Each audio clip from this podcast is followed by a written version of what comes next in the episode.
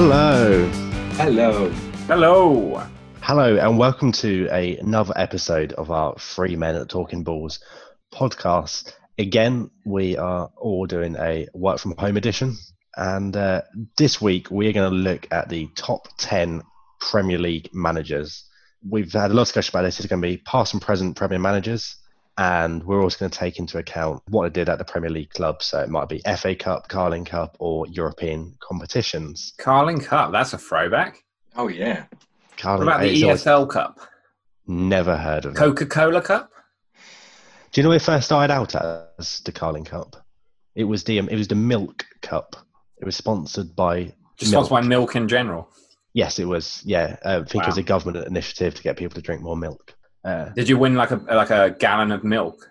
I think you did. I think the team had to be seen drinking some... No, I think the winning team was seen drinking milk as part of their sponsorship. Well, guys, I think we've milked this conversation as far as it can go. So it's been milk dry, hasn't it?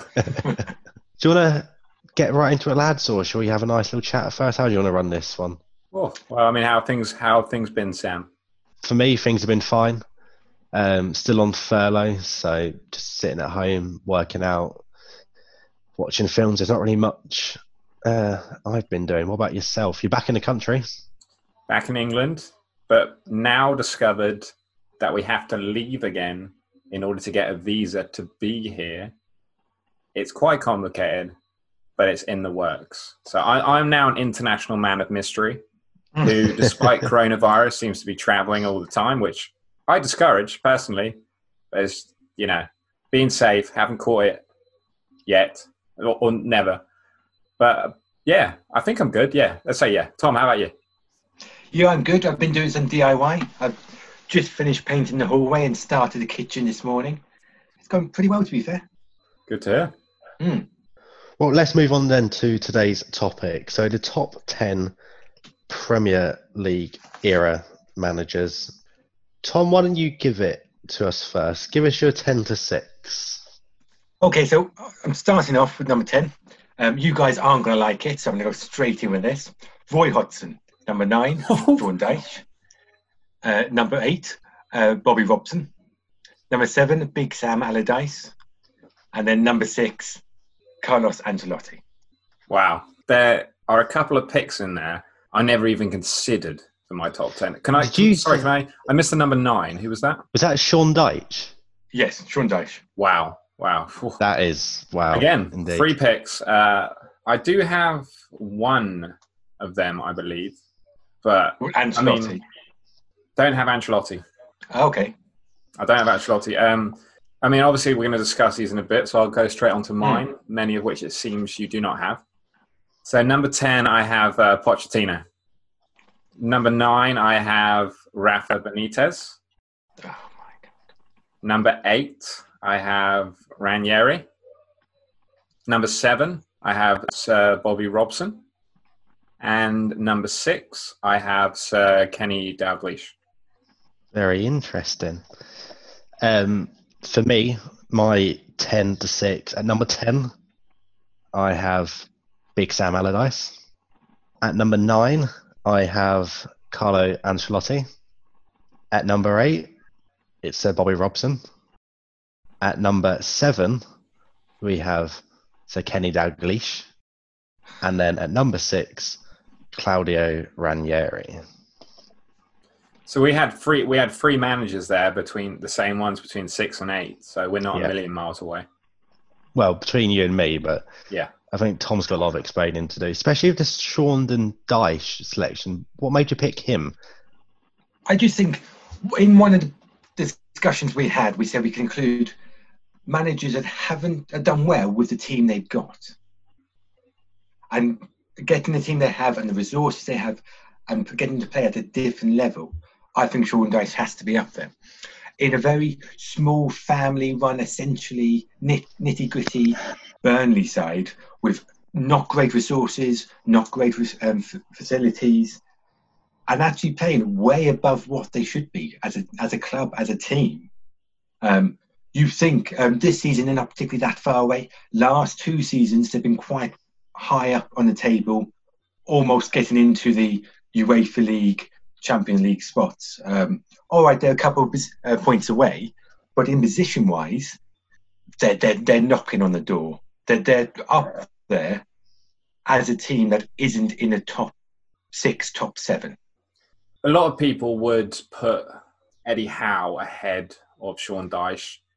Given that angle, why have you gone with Dyche? I think as a club, Bournemouth have better facilities and more resources.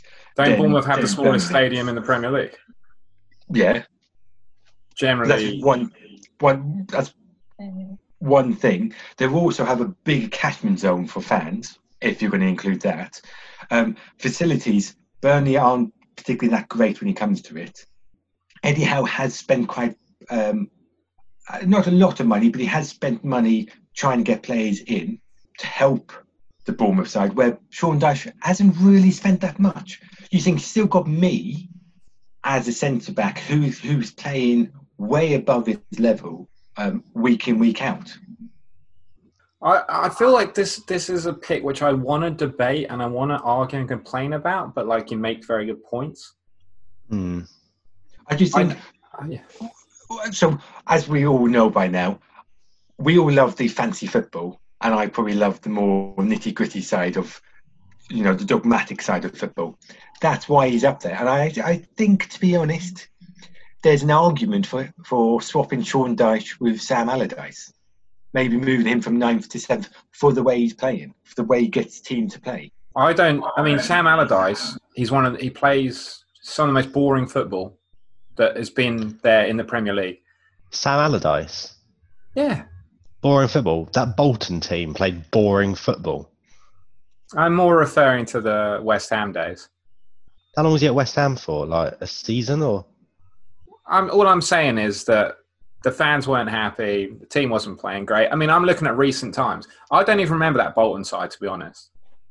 But that Bolton side was one of the best Premier League teams ever, in terms of what he got out of. Was that the season they won a title? No, I didn't say. I said one of them. I didn't say the best. I'm just going to have a quick look here at West Ham. So yeah, he was the West Ham manager for about 4 years. But yeah. So not long. Not long, and especially when you think about how little money he had under Golden Sullivan. They didn't really like to splash the cash when he was there. But also, can I just jump in here? When he was playing his traditional 4-4-2 football. Yeah, I understand. The fans didn't particularly like it. It was very rigid structure he had. But they weren't doing too badly. As soon as he had quite a few injuries, I think, in the last season he was with West Ham, and to be honest with you, I think the fans and the pundits all got in his back. He started playing more expansive football. And that, actually, I think, was one of the best West Ham sides I've ever seen play. He joined West Ham when they were relegated. I know we're not looking at those, but he still got them promoted and a comfortable Premier League team. Well, yeah, I mean, if I remember correctly, neither of you two have Benitez on your list? No. Yeah, no. I mean, one of his achievements, which people talk about, is obviously winning the championship title with Newcastle, which we're not factoring in here. But yeah. Benitez is a quality manager, like... Sam Allardyce isn't going to win the Champions League like Benitez did. Benitez was at Liverpool. Yeah, Sam Allardyce has never managed but this was at a time where English teams were seen as no-hopers in the Champions League, just out of their depth. Yeah, they may be, but he was still a manager of a Liverpool team. Famously one of the greatest and the reason he was manager of a top British team football is because he's a top manager. Sam Allardyce would have never have got that job. Because he's not a good enough manager. No, I think Sam Allardyce would never have got that job because he wasn't a fashionable foreign manager. And are we going to talk about the England situation? The England situation where he got offered the job, and then I'm pretty sure isn't he the best English manager we've ever had? Statistically speaking, possibly. Yes, he had a game. He played a game, 100% record. I mean, it's also the shortest English term. You know what I mean. I think that's more down to the British media than to his ability to manage a football club. I just think it's a controversial choice, but I respect it. I respect it very much. Can I confirm, Tom, did you have Kenny Dalglish? I should really write these down. Did you have... No, I didn't, but Sam did, I believe. I had Sir Kenny, indeed. Is this because you have him in your top five? No. That is, you know, he led a Blackburn side. Yeah. A Blackburn side with little to no money. Maybe they had a bit of money. But for them to be up there... He won the second division title with them. They went up. And obviously it helps when you have Alan Shearer leading the line. But yeah. I just...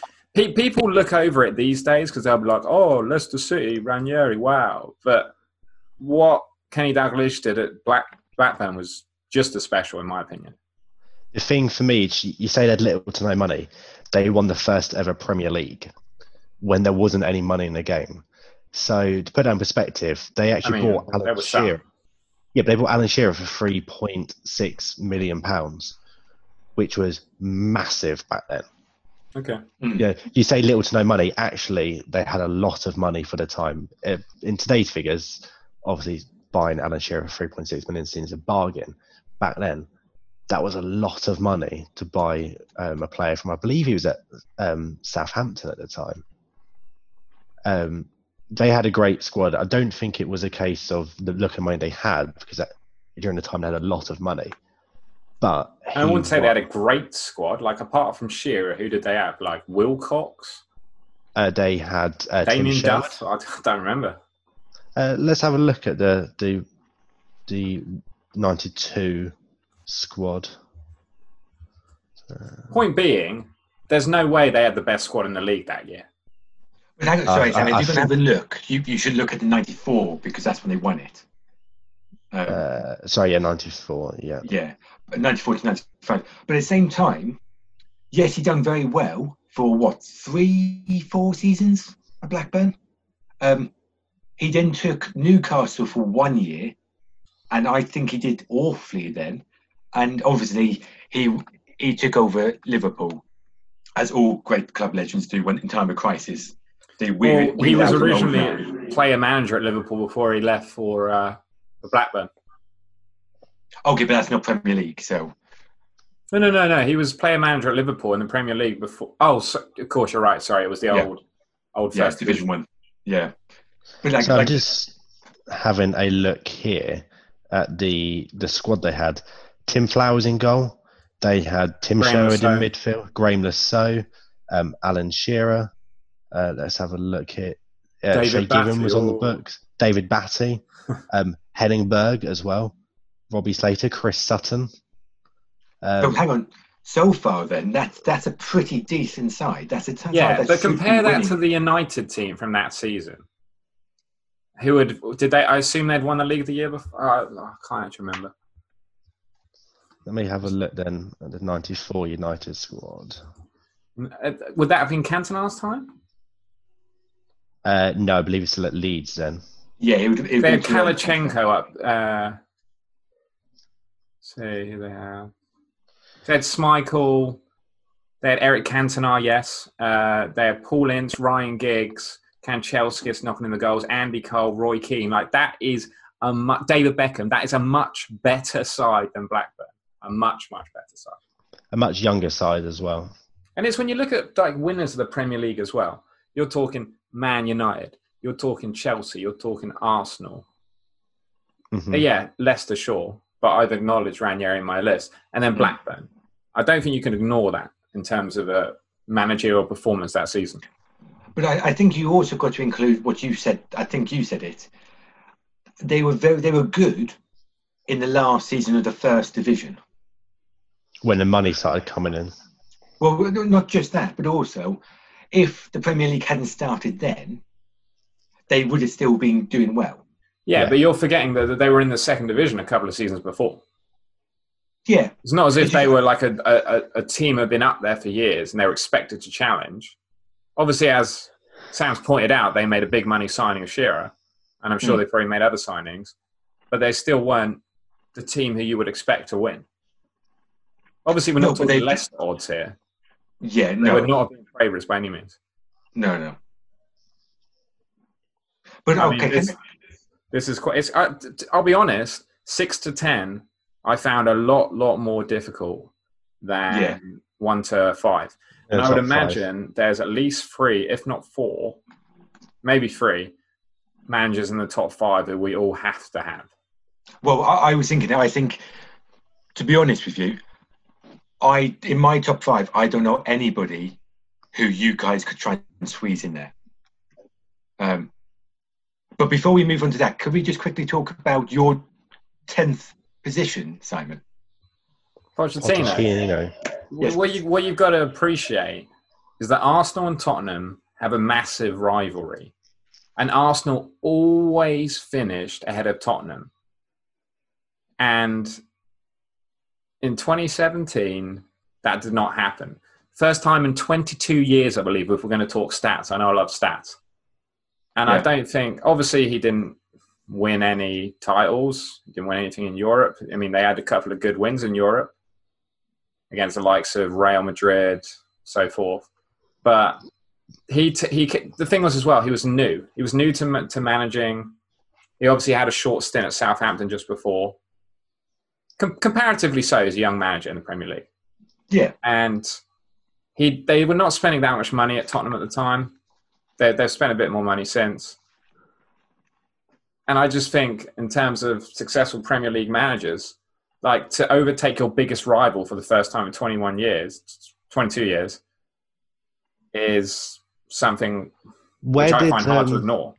Where did Tottenham finish that season? The season where they were ahead of Arsenal? Yeah. They were I know that they came fifth, third, second and third, but I'm not sure which one was there. Because I would always argue that this was down more to Arsenal underachieving than Pochettino being a managerial genius, because he's always choked. You know, that Tottenham team has always choked. Finishing above your rivals is fine when it's Liverpool and Man City like now. That's a real achievement. At the moment, finishing above an Arsenal team that's underperforming isn't really that much of an achievement. But as I mentioned to you, those 4 seasons, consistency. 5th, 3rd, 2nd, 3rd. That is consistently at the top of the table. Obviously not the top, but the top few places. Consistent Champions League football.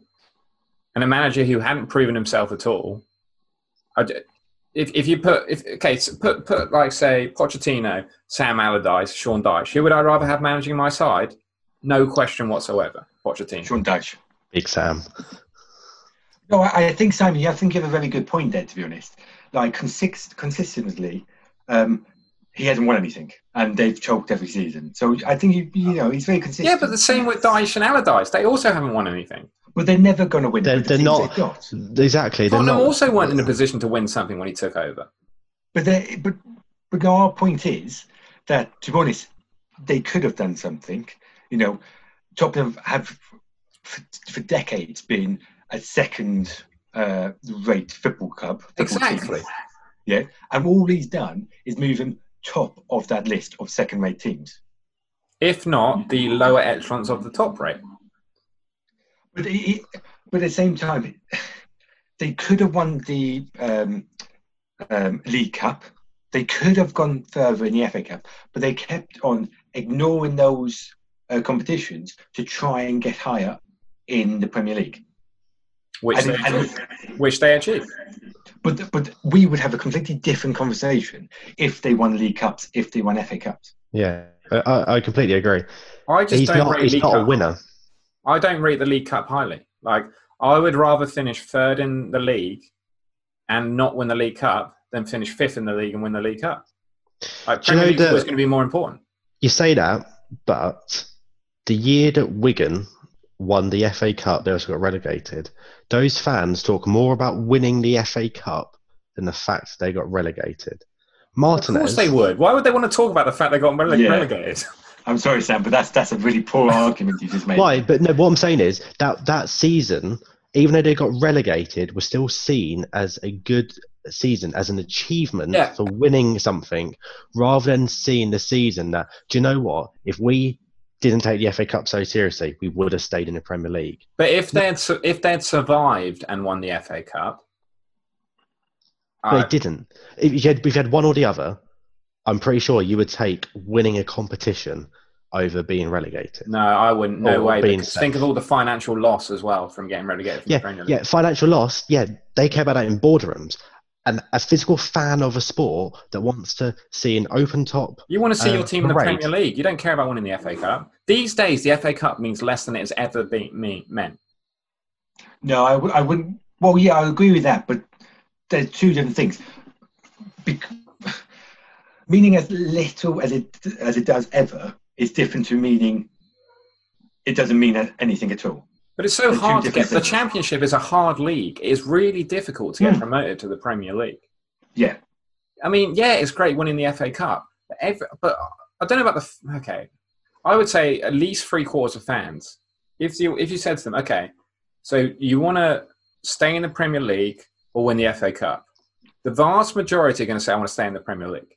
I completely disagree. The Premier League is the hype. I completely disagree. You'd want your name to get out in history on that FA Cup. I agree to disagree. Being a London Broncos fan, I'd much rather us win the Challenge Cup than for us to finish second from bottom in the Super League. Yeah, but there's a lot more stature behind the Premier League than the Super League. Like different sports, like... You know, yeah. In his own sport, though, you want to be playing at the top level, but at the same time, you want to win. You want to be able to show something. You want to. The Premier League is the biggest league in the world. Just to make the comparison, Super League is nowhere near as big as the NRL. No. People don't really care about Super League that much. Everyone cares about the Premier League. Yeah, but also you kept saying about finances. It's the same when you look at the finances. A club like Bronco getting into the Super League will mean, in terms of finances, the same as a club getting promoted into the Premier League. Mm. It is a bumper paycheck. Literally, that relegation could be dooming your side. You could literally be running into... Let's Bolton, for an example. They're screwed. And that will stem from a Premier League relegation. They could have won the FA Cup that year. It still wouldn't have changed their financial situation right now. I just don't see how, as a fan, you'd rather finish scraping the barrel of the division than winning something. Well, why don't we put it this way, then?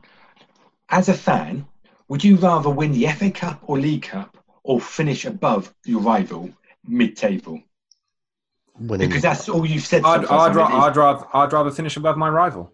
And to give a non-league example, if you said to me, and you could say this is a different scenario, league, non-league, you said to me, okay, you can either win the National League and get promoted to the Football League, or you can win the FA Trophy. Absolutely no question, I want to get promoted to the Football League. I don't think that's a fair comparison. Yeah, I think that's okay. Even if you said to me, as mental as this sounds, and I'm going to say it because I'm feeling in a mental mood. If you said to me, we can either get promoted to the Football League or win the FA Cup, I'd probably still say promoted to the Football League. But I also think we should get off the subject of whether we should get relegated from the Football League or promoted from the Football League. There is one person we haven't spoken about. I think it's a brave shout. It's a very left-wing choice. But Tom, Roy Hodgson, what's your thinking behind it? Well, yeah, now looking at my 10 to 6, I've actually decided he should be a bit higher up. So I'm going to move down Bobby Robson to 10th, move up Sean Dyche, and then move up Roy Hodgson. And the reason for that is... Fulham, need I say more? He took a very average Fulham side and became runners-up in the UEFA Cup. Okay, they way overshot what they should be doing. That was in 2011 season, I think. But then not only that, look what he's done for Crystal Palace. Crystal Palace are still in the Premier League. We've discussed how important that is for clubs when they shouldn't be. Oh, Crystal Palace have a decent infrastructure. I would regard them as a Premier League side. Not a top-tier side, but I certainly wouldn't see Crystal Palace as a Championship side. I think as a club, they're a Premier League club, definitely. As a team, they're not. I mean, Zaha is a top-tier player, I would say. Apart from that, yeah, you haven't got a massive amount of depth, but... I think, to be honest with you, though, Zaha... He's a great, great player. Wouldn't quite call him, I think you said top tier. I don't think he's quite top tier. But then that comes down to the manager. Okay, the thing with Zaha is, he plays for Crystal Palace. If Zaha played again for United or City or Arsenal or whoever, he would be an absolute star. But he plays for a Crystal Palace side, which doesn't give him the service. As far as I'm concerned, he would excel anywhere, especially a top side, which is what makes me put him in that level. Mm. And I think if we go back to our discussion about top 10 Premier League strikers, I think we had the same discussion of the deliveries and stuff like that. So I do think you have a good point. I just think for Roy Hodgson, what he has done for Premier League sides is great. Also, if you look beyond that and what he's done on the continent, he's what, 78 now? He's in his 70s, and he's still going strong. I would say it seems that your list is very influenced by the whole look at what he's done with this limited budget, limited side. You haven't really... So some people look at it in terms of this person won this, did this, achieved a lot with this. Yours seems to be a bit more kind of underdog kind of... Look what Roy Hodgson did with this rubbish Fulham side, which is completely fair enough. And I respect that. It's just... I don't know. I completely agree with you. I think this slightly changes when we go on to top 5, but certainly 10 to 6. Going on your kind of strategy, which has been suggested from the 6 to 10, you would say that, you know, Ranieri could be your top 3 for you, but obviously he's not. No, he's not. And I when you think of stuff like that. For Claudio Ranieri, he's only done one thing. It's very harsh to say. What he's done was amazing, but I don't quite think... He's the opposite of longevity. I can't think of the word. Is it longevity? Longevity, yeah. He's been at so many teams, some of which for like less than a year. Mm-hmm. Yeah. But he's always going to go down in Premier League history. Exactly. And that's the same reason why Pochettino won't. But... Roy Hodgson has been there for longevity. Like I say, what he's done on the continent, he was one of the best managers for Norway, I think, ignoring all that. I do agree. When you look at this topic of best Premier League managers, you have to rely heavily on what that individual has done. Given what they've been provided with. Yeah. And if we look at like best Premier League clubs or teams or things like that, then it would change. But because, you know, for example, he didn't really do that well at Liverpool. I know there is this conspiracy about, did Gerrard miss the penalty to get him fired? Well, there's also a weird thing about sometimes managers do incredibly well with lower tier sides and then move on to higher tier sides and struggle. An example being David Moyes. He overachieved with Everton, went to Man U, was a massive flop. Mm. If he had have stuck with Everton, he could have gone down with one of the, you know, on your list especially, as one of the top Premier League managers. But he went to Man U, he proved he couldn't really do it at that top level. So some managers just suit it when they're not given a big budget. They just suit the...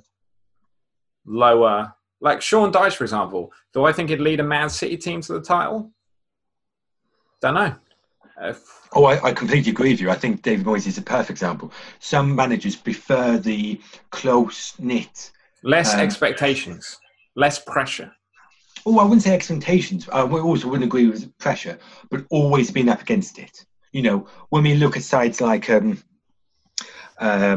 England Patriots, in gridiron in American football, the sole reason they've done so well for so many years is because they have them against Tom Brady mentality.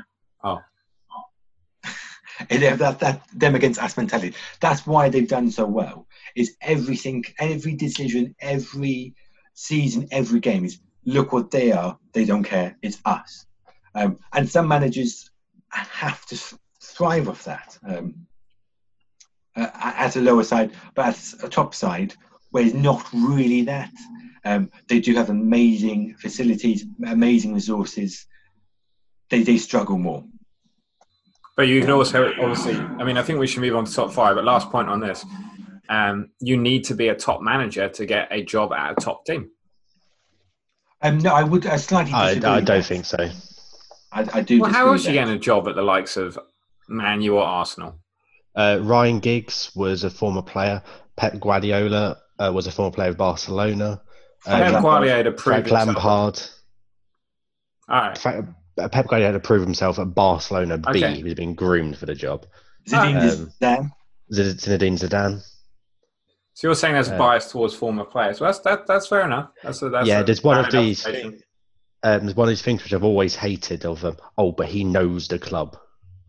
Like that makes a difference. Oh, I do actually think that does make a difference personally. In what way?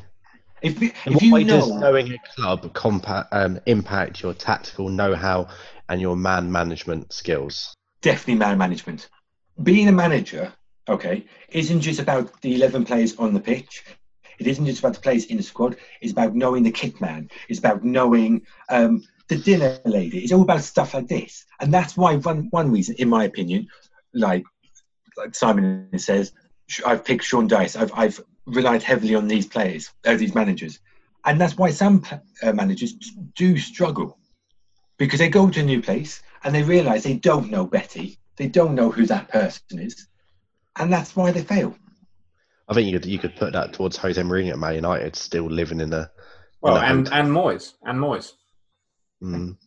Yeah, let's move on to my top five. So, number five, I feel as though... I folded a bit to peer pressure on number five, I think. So number five is Jürgen Klopp. At number four, I have Pep Guardiola. At number three, I have Jose Mourinho. Two, Arsene Wenger. And then, of course, the number one, Sir Alex Ferguson. So we actually have the same apart from four and five reversed. At five, I have Pep Guardiola. Four, I have Jurgen Klopp, which admittedly is quite high. At three, I have Jose Mourinho. At two, I have Arsene Wenger. And one, I have Sir Alex Ferguson. Reluctantly, but like me being stats-based, I didn't want to put him there, but there was no other person who could possibly go number one. Tom, please prove me wrong. Who else could go number one? Well, like I said before, 10 to 6 for us would be all different, but 5 to 1 will probably be the same. And I stand by that. Our orders are very different, but the same five people. Number 5, Jose Mourinho. Number 4, Arsene Wenger. Number 3, Pep Guardiola. Number 2, Jurgen Klopp. Number 1, Sir Alex Ferguson. Well, we all agree on the number one, so that's something, isn't it? Let's quickly move through number one then. So we all agreed to. Yeah, Sir Alex Ferguson. Myself being a Man United fan, I can't look past anyone else. At the same time, you physically can't. So, especially Premier League. Like he was in charge for 21 seasons, I believe. He won the Premier League title in 13 of them. That is mental. 13 of them. Absolutely. In the Premier League alone, they dominated the Premier League. Dominated. Premier League alone, he won 528 games and only lost 114. That's out of 810 games. That's a win ratio of 65.2%. I mean, you literally couldn't go to Old Trafford and expect to get anything. It's not the same these days. It's not, and that and Fergie time as well. Yeah, you know, to have something now that they still talk about that you're so well known for, whether you agree or disagree with it. Probably disagree with it. Was it a real thing? Yeah, probably it was. But to have that fingerprint on the Premier League when you've been retired for 7 years is just dynasty, really. Yeah. Was his influence on the referees fair? He clearly had an influence. It clearly did. Was it fair? Was it in spirit of the game? No. But was it too much? Did he get pulled up on it? If he did, then maybe he got justice for everyone else because he'd been pulled up on it. I don't really remember him being pulled up on it. So you may be bending but not breaking the rules, we should say. Tom, Jürgen Klopp, number 2. This is a manager who has been in the Premier League for, what, a couple of seasons?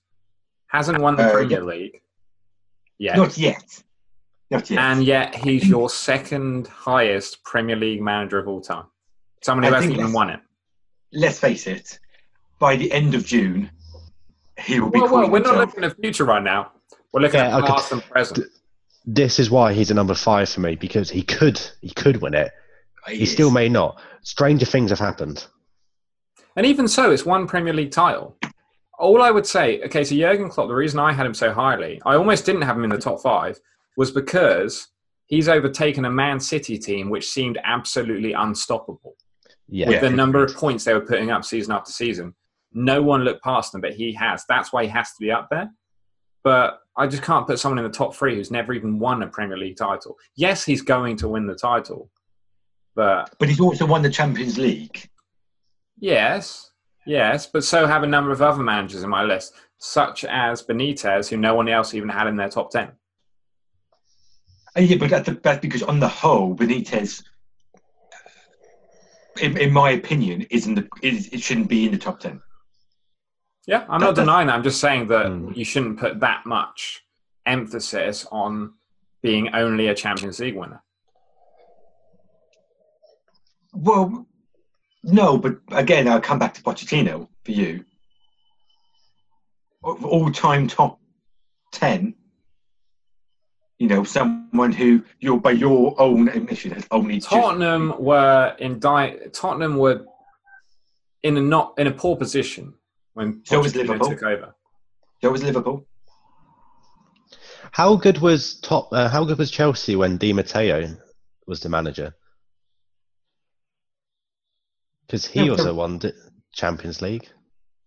I'm just throwing it out though. We're talking about Pochettino, but Chelsea were an okay team.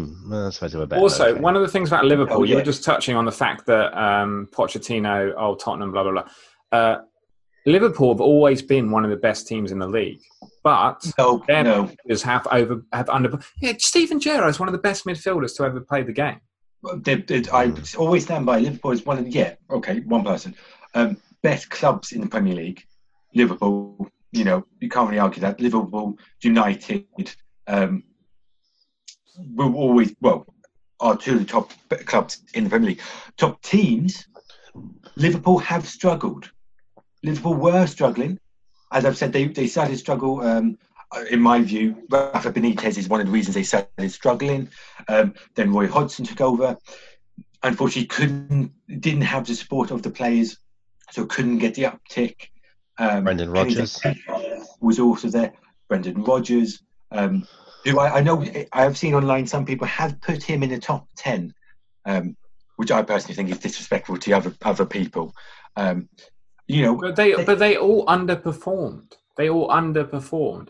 Whereas Klopp is getting the best out of the team. Oh yeah, but then surely that should come into being a top manager. Yeah. I mean. But I'm kind of backing up your inclusions of Sean Dyche and Roy Hodgson and so forth here. He hasn't turned a bunch of scrubs, a bunch of low-paid players into superstars. He inherited an excellent team. He strengthened it. But by also selling some of the best players he's got. Such as? Coutinho. I mean, Coutinho isn't a top tier. If anything, was overperforming. I mean, he's barely getting in the environment. For Liverpool, he was top tier. Suarez. If you'd said Suarez, okay, but... He did say Suarez, though. But, I don't have the teeth for Suarez, so... I don't know, I just... So, would Klopp be higher in my list after this season? Maybe. But I don't see how he can be top 3 compared to the likes of Mourinho, Wenger and Ferguson. Yeah, agreed. He's only in my top 5 if he wins the Premier League. Like, he's on track to. If he doesn't win the Premier League, I think he drops down to to 9th for me. Next season will be very interesting to see if they can maintain the same form. Yeah, but I also say, like you both said, oh, he hasn't won the Premier League. We haven't included the Premier League. I have. I know the season's not over yet. It has been none and void like some people want. But he's only, I think 3 wins away. Oh, they're going to win the Premier League title. There's no doubt about it. I don't understand then why you guys haven't included him winning the Premier League title. Yeah, but it's one Premier League title. I mean, Mourinho won back-to-back. Yeah, okay, I do. And you've got him at 5th? And that's as a Chelsea fan. I do, yeah, but you guys always ridicule me because I praise... Chelsea only conceded 15 goals in the 2004-2005 season. I don't know if anyone's ever conceded so few goals. I would assume they haven't. And obviously, he parks the bus, so forth, boring football, whatever, but I just don't understand how you put Klopp ahead of Mourinho. Yes, Mourinho's had a ropey couple of years, but no one has really... I don't know. So, like I was going to say, I probably put him a bit too high. Number 2, okay, looking back on it, you guys do have a good point. Probably is number 2. Will he be number 2? Yes, I do. I think he'll, you know, he has potential. Liverpool have potential to be one of the best teams ever. See, for me, I don't think they do have the potential, because for me, for Klopp to jump up to 2nd, he has to achieve more than Arsene Wenger, and Arsene Wenger will always have the Invincibles. Oh my! And many seasons of consistency. Yeah, finishing in the top 4. Many seasons. 3 Premier League wins and the Invincibles. No, for what? Oh, okay, so. I'll put my hands up. Arsene, Klopp shouldn't be number 2. I apologise for that. I'm very sorry. However, Arsene Wenger, you guys have both had him number 2. Is that correct? Yep, correct. Right. He has done nothing. The team he had, he should have been winning Premier League titles, Champions League titles, FA Cups and Community Shields. He has done nothing apart from reaching top 4, which is massively underperforming for the side he had, for the club he had, for the resources and facilities. No, apart from Alex Ferguson, no one has been as consistent. He was always up there. He transformed the game when he came into English football. When he came to English football, foreign players wasn't really a big thing. He brought in foreign players. I don't know how big a thing that is, but... You just can't talk about the Premier League without talking about Wenger. He has a win ratio of 57.5%. Yeah, and that's why he's only in top 5. Which is only bettered by Sir Alex Ferguson. But he's underperformed. I don't think he has. He is. Look at Arsenal now, and you say Wenger underperformed. Yeah, exactly. Again, though, my 2 arguments here is Alan Ferguson and Wenger both hung on for too long. Okay. Perfect example. Wenger definitely hung on for too long. Alex Ferguson, he hung on, and the only reason he left is because he realised the squad he had was the worst squad he ever had. Agreed. Okay. If he left 2 seasons ago, or 2 seasons after before, or 1 season before, completely different subject. Right? Invincibles, we come back to this, and I will repeat. They were not that good. Oh, come on. They didn't lose. Thierry Henry, Dennis Bergkamp. Because they Patrick Vieira, they were an incredible team. Yeah, they called the Invincibles. They didn't lose. They're not called the winners, the only team to win every single game. They didn't lose. No, okay. So, Simon just lose. Simon just said there. You just listed off some players. Yeah. Right. Simon, can you do that again for me? List the players. They had some of the best players of all time. And what did they do? They didn't lose a game. And they won the Premier League and didn't lose a single game. The season afterwards, Chelsea won the league, right? Yeah, with more points. With more points. But they lost. They were bettered by at least how many teams. So if we go back to our examples before, right? Ask the general public, right? Would you prefer to lose a game, one game, and get a higher points and win the Champions, Premier League than just drawing your way. I would prefer never lose. No. You've just asked two different questions there. No, I haven't. Now, would you rather lose a game and have a high points total, or not lose a game and still win the Premier League? I'd take not losing a single game. As a fan, you want to go out and watch your side draw their way and go out. The thing is, one of the things that annoys me is that they did go out to draw.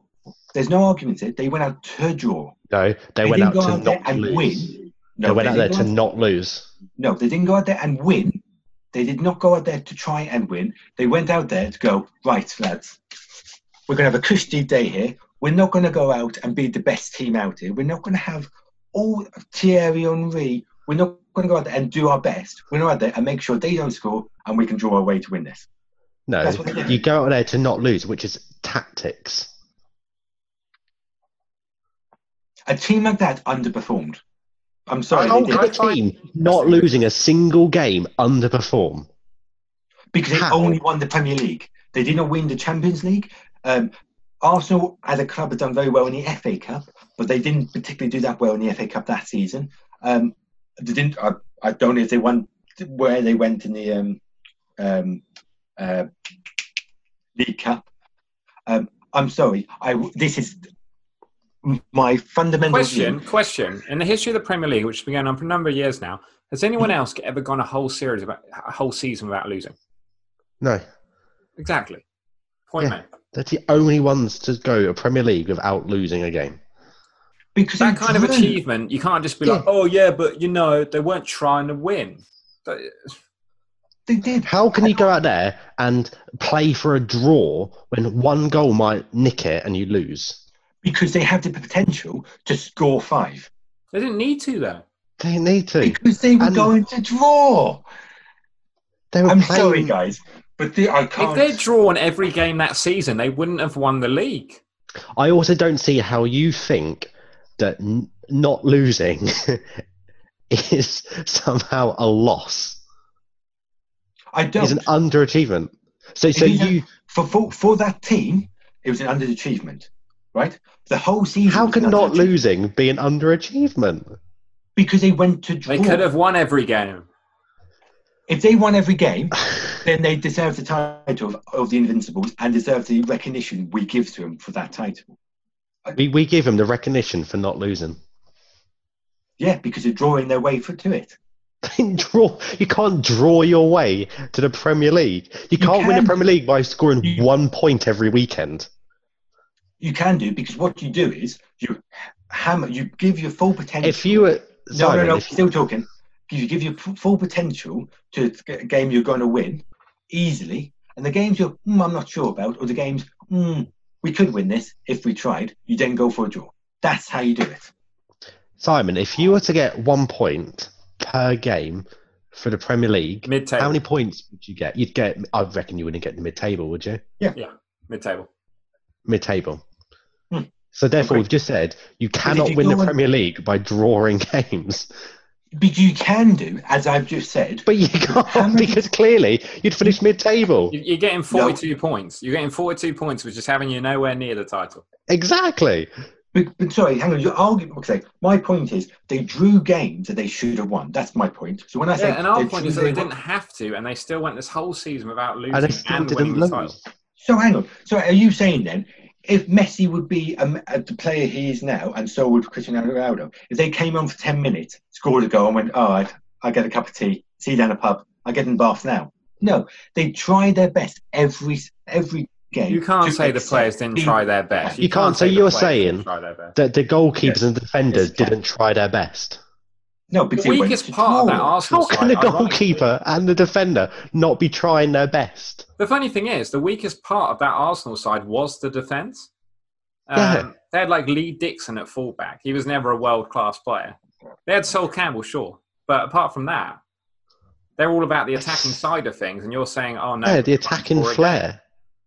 Yeah, exactly. Their side should have been winning games with a rubbish defence. Well, not a rubbish defence, but with less than world-class defence. but they should be outscoring everything. That team they had should be outscoring every game. I don't understand how you guys can sit there and tell me that the team they had, the best thing they could do was just not lose. You're saying that they have... I'm saying that they haven't achieved what they should have done. Why? Because all they did was won a Premier League title by not losing. They didn't win the Champions League. All they did was never lose a game. That's all they did. Nothing else. Yeah. All they did was not be beaten once. Yeah. Because they didn't win the Champions League. They got knocked out of that because they didn't try hard enough. They didn't do anything in the FA Cup. All they focused the whole season on the Premier League, which many, many lower sides do, not the top tier, can we just add, right? So they tried that, and they didn't do anything with it. They drew 1-0 with Portsmouth. They drew 0-0 with Man United. Mm-hmm. They drew 1-0 with Charlton. Fair enough. Got to the semi-finals of the League Cup and the... Yeah. They drew with Leicester, Fulham, Bolton Wanderers, Everton... That side... Man United, Newcastle, Tottenham. Yeah, Tottenham were awful. But they were also beating... They were beating Everton 4-1 in August. The following game beat Middlesbrough at 5-3. Blackburn. Yes. They weren't going out to draw games when you're beating Everton 4-1, Middlesbrough 5-3, Blackburn 3-0, Norwich 4-1. Oh, no, because those are the teams they knew they could beat, so they were trying. Oh, yeah. Yeah, they tried again. You both are completely misunderstanding the point for comedic effect, and unfortunately, you're both failing at that. The point is, they should be winning those games. So, as you see, guys, we're not going to agree on this subject. Simon and Sam clearly think that that team is only good enough to win one league title, but we'll basically agree on the other people: Jose Mourinho and Pep Guardiola. So should we leave it there, lads? We know what we all think. Well, yeah, I mean, to summarise, obviously, Alex Ferguson is the greatest, reluctantly I'll say this, is the greatest Premier League manager of all time. Agreed. Do you guys want to change any of your orders or anything like that? I do. Okay. I am going to move Klopp out of my top five and swap him with Claudio Ranieri. Okay. That's it. That's all I'm going to do. Claudio Ranieri at 5th, Klopp at 6th. Okay, I think that's strange. You know, one hit wonder. But anyway, I think Klopp is. I've discussed this in previous podcasts, but I think Klopp's a situation where it's still now. It's still to be seen how high up he's going to be. If he say goes, let's say this season, next season, and the season after, you'd literally be calling him the greatest Premier League manager. Maybe top 2. Sorry, top 2. You could argue him second. It's going to take something pretty special to beat Alex Ferguson, but Klopp could certainly work his way higher with a couple of titles, if not more. I have changed mine a bit, mainly because I've moved 2 people, so therefore the whole system changes. Mine becomes number 1 Alex Ferguson, number 2 Pep Guardiola, 3 Jose Mourinho, 4 the invincible Arsene Wenger, 5 Klopp. 6 Ancelotti, 7 Big Sam, 8 Sean Dyche, 9 Roy Hodgson, 10 Bobby Robson. I'm going to stick with my original instincts and quite satisfied with my list. Nothing's really screamed out. I still think Rafa deserves a lower level place, and Pochettino, but to be honest, for me, if you're not in the top 5, then I don't really respect you that much anyway. Yeah. So I'm not that concerned with 6 to 10, and I don't want to change 1 to 5. So good to go. Like I said, we all agree on 1 to 5. Just the order is different. So, gentlemen, should we leave it there? Yeah, great. Hopefully, next time we do a podcast, we'll be talking about some live sport. I mean, obviously the Bundesliga is running right now, but it's when the Premier League's back is when we're really talking. Yeah, I completely agree. I can't wait for the Premier League to come back, and we'll get talking about some live football again. Tom wants to talk about the situation in Scotland as well. Mm-hmm. So I think these top 10 podcasts might be coming to an end. Yeah, sounds good. Good. Well, until next time, goodbye. Bye. Bye.